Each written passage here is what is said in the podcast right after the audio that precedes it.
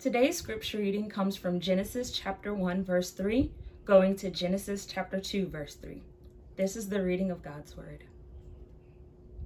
And God said, Let there be light, and there was light. God saw that the light was good, and he separated the light from the darkness. God called the light day, and the darkness he called night. And there was evening, and there was morning, the first day. And God said, Let there be a vault between the waters to separate water from water. So God made the vault and separated the water under the vault from the water above it. And it was so. God called the vault sky, and there was evening, and there was morning, the second day. And God said, Let the water under the sky be gathered into one place, and let dry ground appear. And it was so. God called the dry ground land, and the gathered waters he called seas. And God saw that it was good.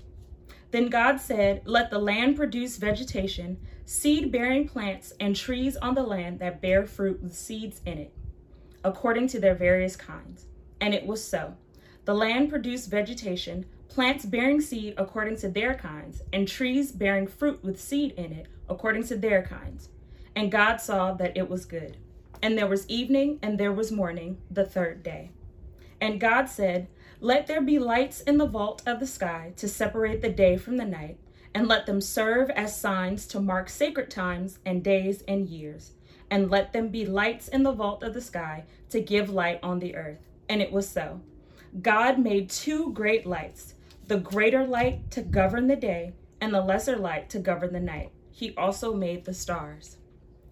God set them in the vault of the sky to give light on the earth, to govern the day and the night and to separate light from darkness. And God saw that it was good. And there was evening and there was morning, the fourth day. And God said, Let the water teem with living creatures, and let birds fly above the earth across the vault of the sky. So God created the creatures of the sea and every living thing with which the water teems and that moves about in it, according to their kinds, and every winged bird according to its kind. And God saw that it was good. God blessed them and said, Be fruitful and increase in number, and fill the water in the seas, and let the birds increase on the earth. And there was evening and there was morning, the fifth day. And God said, Let the land produce living creatures according to their kinds the livestock, the creatures that move along the ground, and the wild animals, each according to its kind. And it was so. God made the wild animals according to their kinds, the livestock according to their kinds and all the creatures that move along the ground according to their kinds. And God saw that it was good. Then God said, Let us make mankind in our likeness, in our image, so that they may rule over the fish in the sea, and the birds in the sky, over the livestock, and all the wild animals, and over all the creatures that move along the ground. So God created mankind in his own image. In the image of God, he created them Male and female, he created them. God blessed them and said to them, Be fruitful and increase in number, fill the earth and subdue it. Rule over the fish in the sea and the birds in the sky, and over every living creature that moves on the ground. Then God said, I give you every seed bearing plant on the face of the whole earth, and every tree that has fruit with seed in it. They will be yours for food. And to all the beasts of the earth, and all the birds in the sky, and all the creatures that move along the ground, everything that has the breath of life in it. I give every green plant for food. And it was so. God saw all that he had made, and it was very good.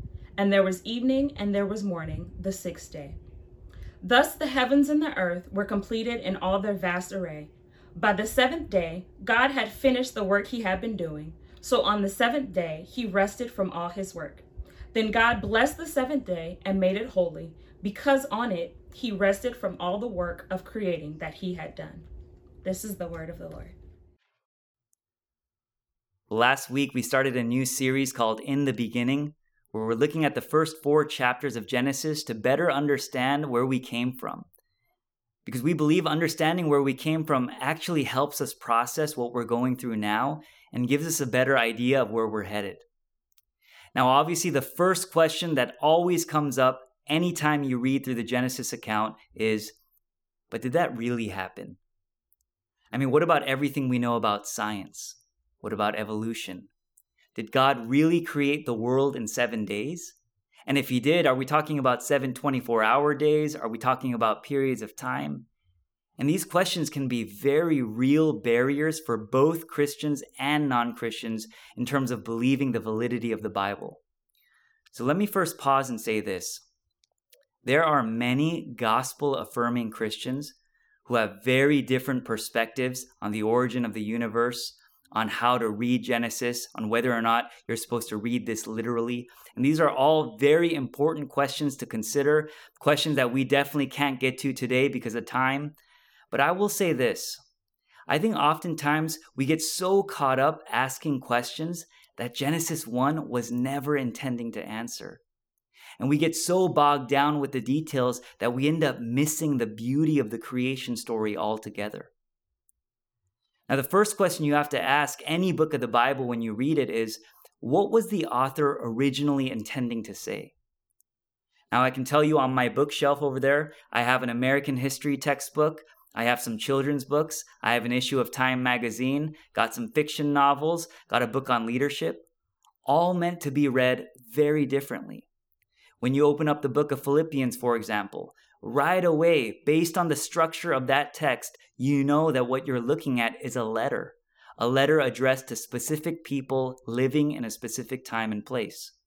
When you open up the book of Psalms, right away you can tell by the structure of the passages that what you're looking at is a collection of songs meant to be read a certain way. And in Genesis 1, right away, you should have immediately noticed the poetic structure of this text. There's this clear pattern of repetition where you have these words and thoughts and ideas that kind of come up over and over and over again. And what many scholars believe is that Genesis 1 is not a historical narrative, it's not an excerpt from a science textbook. Genesis 1 is actually a song meant to communicate something very specific about the nature of God. In other words, the primary intent of Genesis 1 is not to make a historical claim or a scientific claim. The primary intent of Genesis 1 is to make a theological claim about the God who created the heavens and the earth. Now, this is very exciting to me as a musician, because if this is true, if Genesis 1 is a song, then it completely changes the way we read this text and understand it. Because I want you to think about how we listen to songs and how songs are written. We don't listen to songs for all the mechanics, uh, for why or how something happened. We listen to songs to feel something. We want songs to convey something very real to us about the artist and his or her stories. Every great songwriter has this incredible ability to be able to take these simple words and organize them in such a way that communicates something so profound about the fragility of love, about the nostalgia of childhood, about the pain of heartbreak, sometimes in a single line. You know, I think about the line from one of my favorite songs, Falling Slowly. Um, and it says this Take this sinking boat and point it home. We still got time. So simple, yet packed with meaning. And when Glen Hansard wrote these words, I don't think he meant for us to ask, I wonder what kind of boat he was sitting on when he wrote this. No, Glen Hansard was trying to communicate something very real to us about the nature of love, about the nature of relationships. And I think when we begin to see Genesis 1 as a song, it will completely change our approach to the text. Now, every great song has a hook. And a hook is just a memorable motif or an idea that kind of comes up over and over again that captures what the artist is trying to say. So, the first question we have to ask is what is the hook in Genesis 1?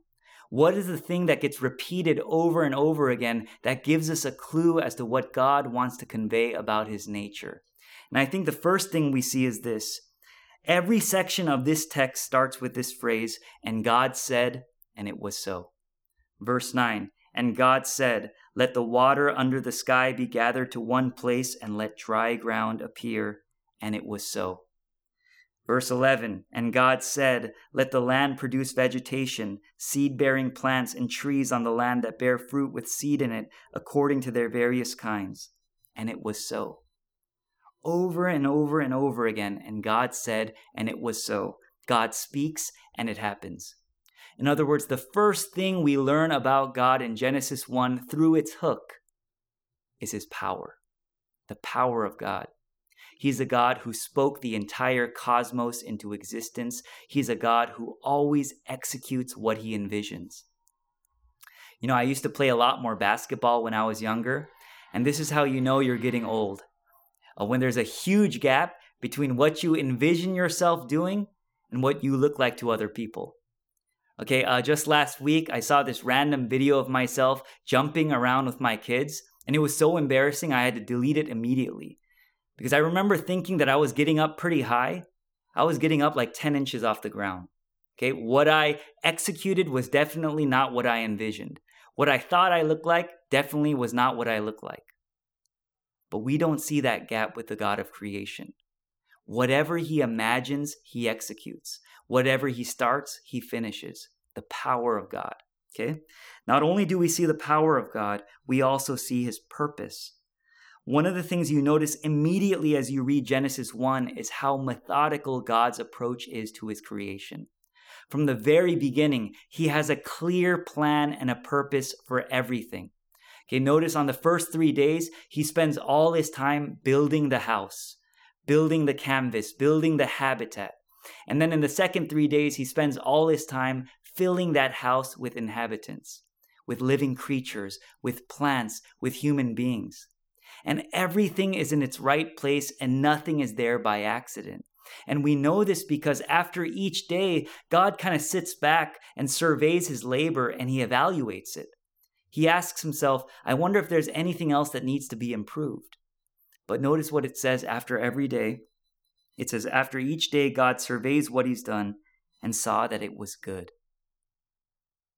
In other words, all things are living out the purpose for which they were created, and God looks upon that and says, It is good. You know, I've been watching the Michael Jordan documentary that came out last week and uh, my goal is to weave that documentary into every sermon for I don't know however many weeks uh, because I love MJ so much. And in my opinion, one of the darkest moments in the history of basketball was when the GOAT walked away from the game to play a sport he was never meant to play. And we all know this. I mean, you could argue that maybe he wasn't that bad of a baseball player, but we all know that every time Michael Jordan stepped up to the plate, we looked at that image and we said, there's something wrong with that. There's something about that that doesn't look right. Because you had this guy who literally revolutionized the game of basketball, walking around wearing a baseball glove, and the world collectively looked at that and said, yeah, that isn't good. He's not fulfilling his intended purpose. And herein lies the big problem. We believe in a God who was intimately involved in every aspect of his creation, who thoughtfully crafted every living, moving, breathing thing with a specific purpose. But when sin entered the world, it kind of shifted everything out of its proper place. And all of a sudden, not only did you have famine and sickness and death, you had human beings who were created to worship God, starting to worship created things instead. Instead of filling the earth, we started exploiting the earth. Instead of enjoying the good gifts God gave us, we started worshiping those gifts as gods themselves. And we all know that anything that does something it was not intended to do for a long enough time, at some point will break. There is always a breaking point. And today we look at the world we live in, and if it wasn't obvious to us before, it is painfully obvious to us now. It isn't good. Things aren't the way it's supposed to be. Life isn't the way it's supposed to be. People aren't supposed to die without their loved ones by their side. People aren't supposed to attack each other. People aren't supposed to be without food and basic necessities. We aren't good we are sick. And I'm not just talking about COVID 19. I think COVID 19 has just revealed just how sick we really are. And we're so sick and we're so broken that there's a part of us that feels like we're never going back to Genesis 1, that we're never going to get there ever again. And we thought If we just made more money, we thought if we had more fame, more popularity, that someone would call us good. But we know that never happens. Because every time someone gives us an evaluation, whether it's a spouse or a friend or a neighbor or a parent, or every time we evaluate ourselves, you know what we hear? We hear a little voice that says, You are not good. Just do a little more and then maybe you'll be good. Just try a little harder, then maybe you'll be good. And when we begin to dig deeper, we realize that Genesis 1 is telling us exactly why we feel the way we do. That what all of us really want, what all of us are really long for, is for the one who created us to look upon us, to call us good. But this is why day seven of creation is so profound. Day seven is God's mic drop. It is what makes this creation story different from all other creation accounts. Up to this point, we've seen the power of God, we've seen the purpose of God, but here in day seven, we get the peace of God. You know, all great songwriters do this thing where they'll get you used to a certain hook, something that comes up over and over again, and at the very end of the song, they'll switch it up just for a moment, kind of, you know, flip things around, throw you a curveball, and suddenly, and that just blows your mind. Well, this is what we see in day seven of creation. Because up to this point, we've gotten used to the rhythm, we've gotten used to the hook. And it's this constant rhythm of God speaking, creating, and then blessing his creation. But we don't see that in day seven. In day seven, God doesn't speak, he doesn't create. And the only thing he blesses is the day itself. Notice what it says. So on the seventh day, he rested from all his work. Then God blessed the seventh day and made it holy, because on it he rested from all the work of creating that he had done. Now I want you to think about this. In all the other six days, God looks upon his work, he evaluates it, judges it, and says, It is good. But on the seventh day, God rests, not because his energy is depleted, but because his work is completed. It is finished. And I want you to think about the implications of that. We live in a world full of people telling us we're not good. Our families telling us we're not good. The news telling us we're not good. Our bank accounts telling us we're not good. But you know what we do every Lord's Day? We rest in God's completed work. And the reason why we can rest, even when the world around us looks nothing like Genesis 1, is that the creator of the universe, the one who existed before time began, stepped into the very world he created, hung on a cross, and took upon his shoulders everything in the world that wasn't good. And with his final breath, you know what he said? It is finished. It is finished. And in the same way, God looked upon his work and saw that it was good. Today, as the people of God, we look upon the finished work of Jesus Christ on the cross, mm-hmm. knowing that even when it feels like everything is falling apart around us, God looks at us and sees the perfect life and sacrificial death of his Son. He looks upon us and says, You are very good. And we realize that that's what we all want to hear.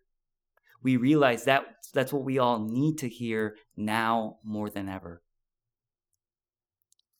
So, friends, let's rest today because we believe in a creator who always executes what he envisions, who always finishes what he starts. And today, God speaks over us and he says, It is finished, and you are very good. Let's pray. Gracious God, this morning we thank you for this reminder that even in a world that doesn't always seem good, we can still find rest in the finished work of Jesus on the cross. So, for those of us who come today with anxious or fearful hearts, help us to remember that the one who created the heavens and the earth with a word holds our lives and our world in the palm of his hand. We thank you for this word today. We give you all the glory, honor, and praise. In Jesus' name we pray. Amen.